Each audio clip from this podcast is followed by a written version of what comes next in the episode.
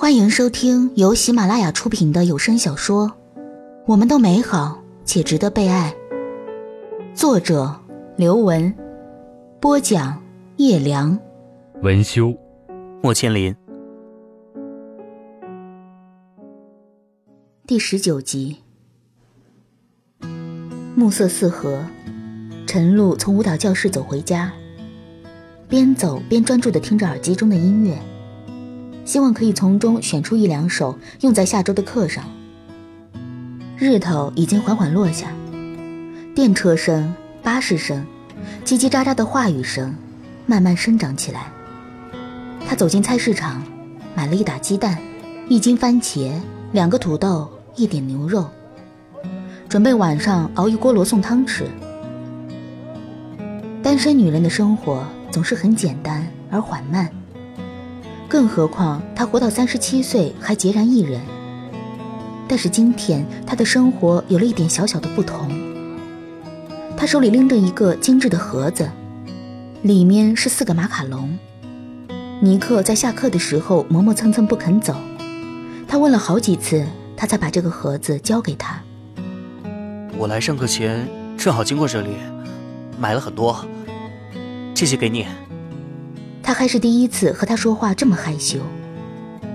他知道，这是个最近一直做广告的法国人开的高档甜品店，和舞蹈教室完全是两个方向。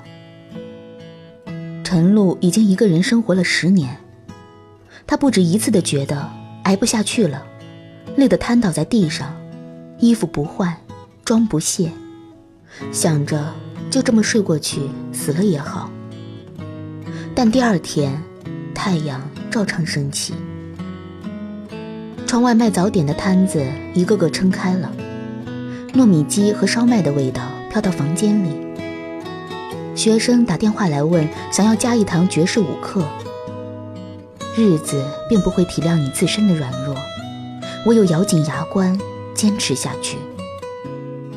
遇到什么人一起分担的想法一开始很强烈，但失望了很多次之后。也淡了。十年前的今天，他和黄洋分手。黄洋对他说的最后两句话，一句是“我恨你”，一句是“你把我毁了”。他认识黄洋是大学第一年，他追他追得热烈，每次他练舞，他都在外面等着，拿着花束，拿着气球，拿着礼物。所有的人都撺掇他们在一起，说他这么爱他，说他一定会幸福。他也在一次醉酒之后，稀里糊涂的就拉了他的手，吻了他的唇。但是，他从来没有爱过他，只是给自己贴上了一个黄洋的女朋友的标签。看到别人拍拖都黏在一起，他也去黄洋的宿舍陪他打游戏。看到别人拍拖都心心念念的。他也每天打电话给他，看到别人拍拖几年都见了家长，他也陪他回去看望二老。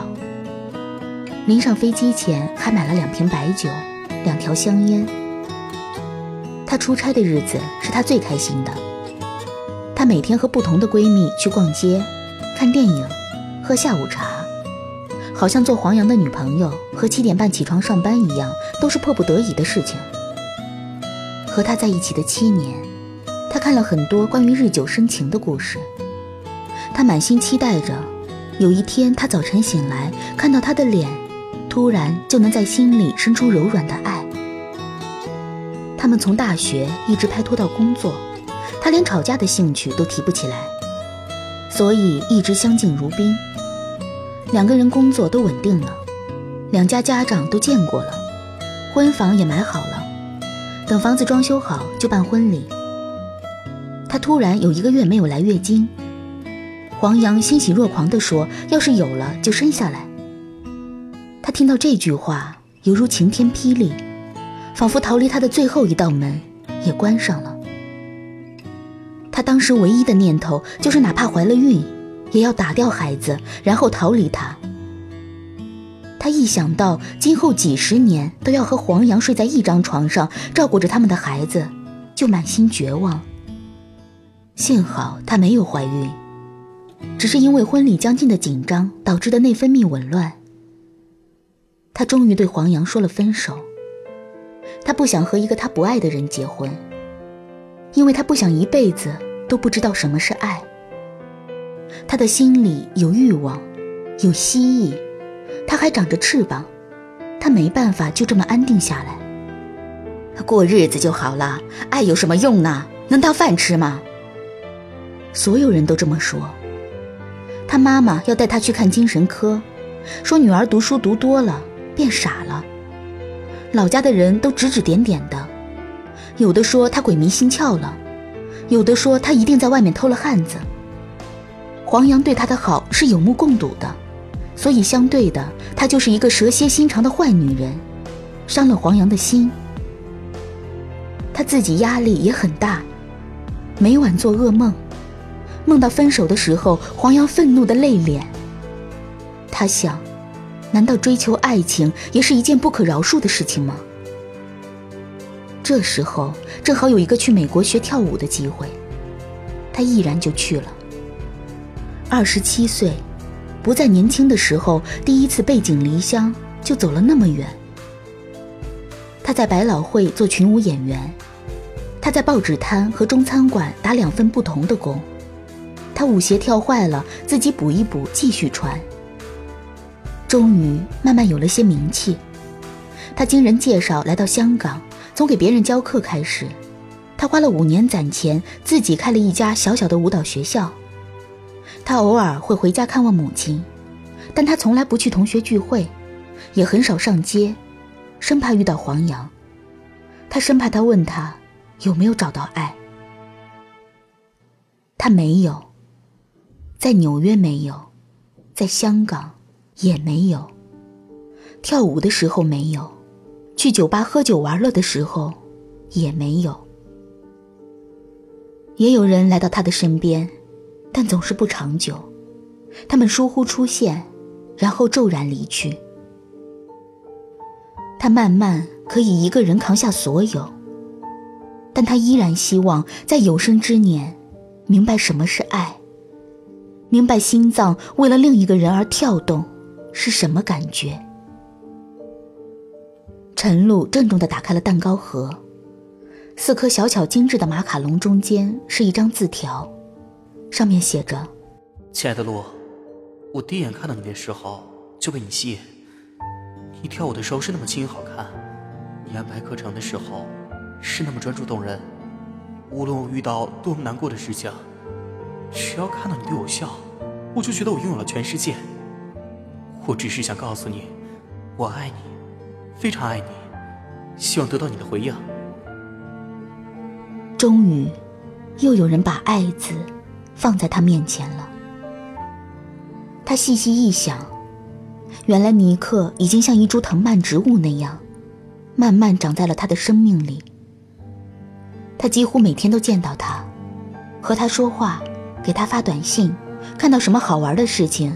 第一反应就是拍下来和他分享。他要搬家，舞蹈教室要装修，他永远在那里。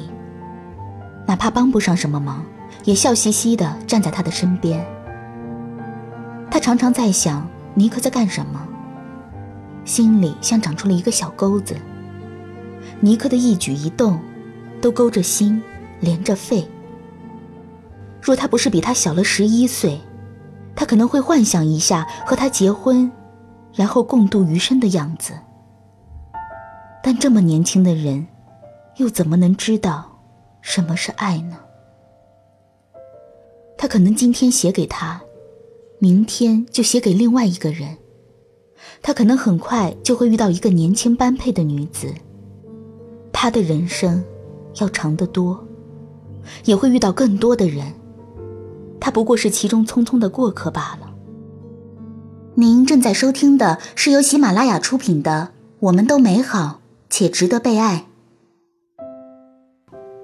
他看信看的又心惊荡漾，又满怀惆怅，眼眶渐渐湿了，干脆去厨房拿了瓶红酒，一醉方休。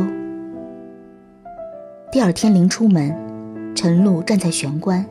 想了很久，把一向竖起来的头发放了下来，又去换了件年轻时候穿的练功服，紫色的吊带衫，胸前有缀织花边，露出她平坦的小腹和马甲线，又戴了一对钻石耳环。尼克照例很早就到了，一见到他就嬉皮笑脸的迎上来，在他左右脸颊各亲了一下。湾仔新开了一家咖啡店，店主是法国人，是我老板的朋友，装潢和食材全来自巴黎，也有露天的开满鲜花的桌子。那天我带你去，等我有空吧。他耸耸肩，自从自己开了舞蹈房，就一天都没有休息过。因为每休息一天都是钱。他要钱交租金，要钱交水电费，要钱吃饭和请清洁阿姨。他偶尔几次去酒吧或者餐厅吃饭，都是尼克和他一帮朋友叫的。他们七手八脚帮他把器械收起来，把地板拖干净，然后再半推半拉的把他赶出教室。他们轮流给他敬酒，让他点喜欢吃的菜。有两次他喝醉了，第二天醒来都在自己的床上，衣服整整齐齐的穿着，手机已经充上了电，水壶里有开水。尼克突然说：“要是我可以帮你分担一些生活上的难处就好了。”一天的课程终于结束了，他笑着把学生们送出门外，尼克拍拍他的背。让他帮他压腿，他是男生，又实在没有什么跳舞天赋，每一个动作都是陈露课后手把手教会的。压着压着，他脸埋在垫子里，突然问：“马卡龙好吃吗？”我最近牙疼，不能吃甜的，就送给邻居家的孩子了。这个是陈露早就想好的回答。尼克嗯了一声，他埋在垫子里，也不动。也不起来。陈露缓缓地收回了压在他后背的手。尼克压完腿，也不换衣服，不换鞋，直接背了包就走了。他看着窗外香港的夜色，虽然不下雨了，但还是很潮湿，乌云密布，月光都非常暗淡。那封信的内容又浮上了脑海。他仿佛看到了他写信的时候抿着嘴唇的样子。他是全新的，笑容洒脱美好，带着早春的气息。他生意最不好的时候，尼克买了最贵的年票，又把他所有熟悉不熟悉的朋友、同事都叫来他这里学跳舞。他每次都最早到，最晚走，和他有一搭没一搭的说话。他有的时候很倦，他就一个接一个说着不好笑的笑话。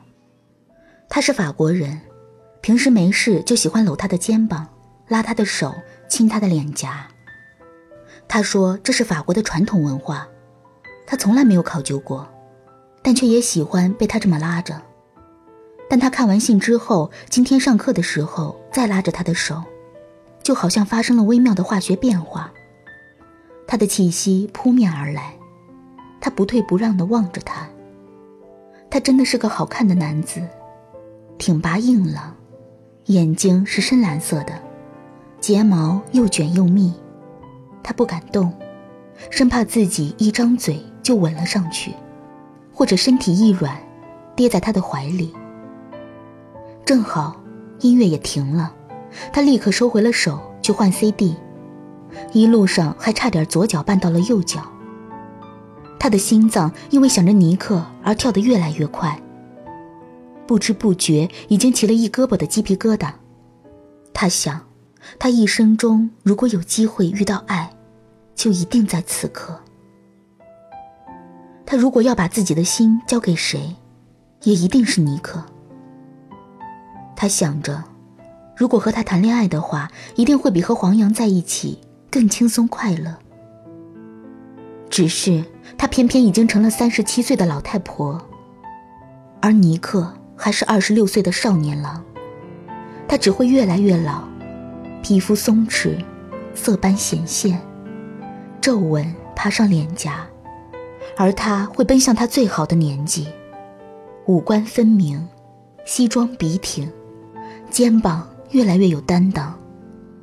他总有一天会离开他，去寻找更适合、更年轻的女子。他们在遇见的那一刹那，就注定会错过。陈露昏昏沉沉的回到了家，他也不开灯，一个人在黑暗里坐了很久。觉得有水滴的声音，才发现自己已经流了一脸泪。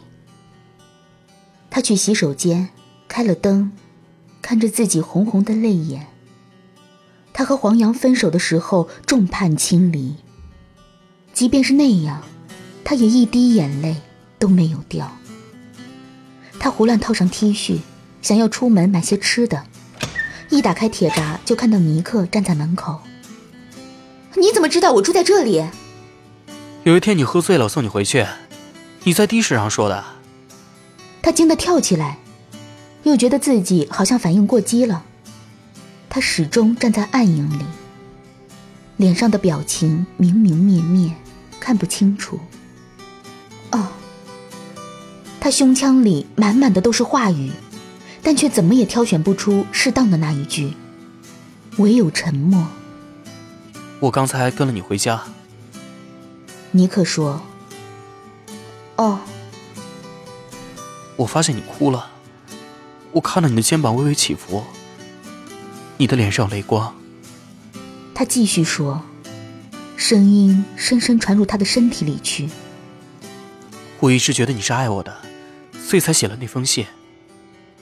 我也是爱你的，我不说什么爱你一辈子的承诺，因为我知道人生难料，但我很肯定，我此时此刻是爱你的。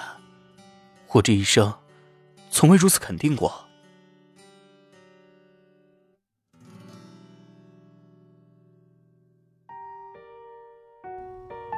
感谢您收听由喜马拉雅出品的有声小说《我们都美好且值得被爱》，作者刘文，播讲叶良，文修莫千灵。遥控器转来转去，转到谁的心情？他演戏，我哭泣，真假都分不清。点唱机点来点去，又点到我的恋曲，歌词里唱着你我愿。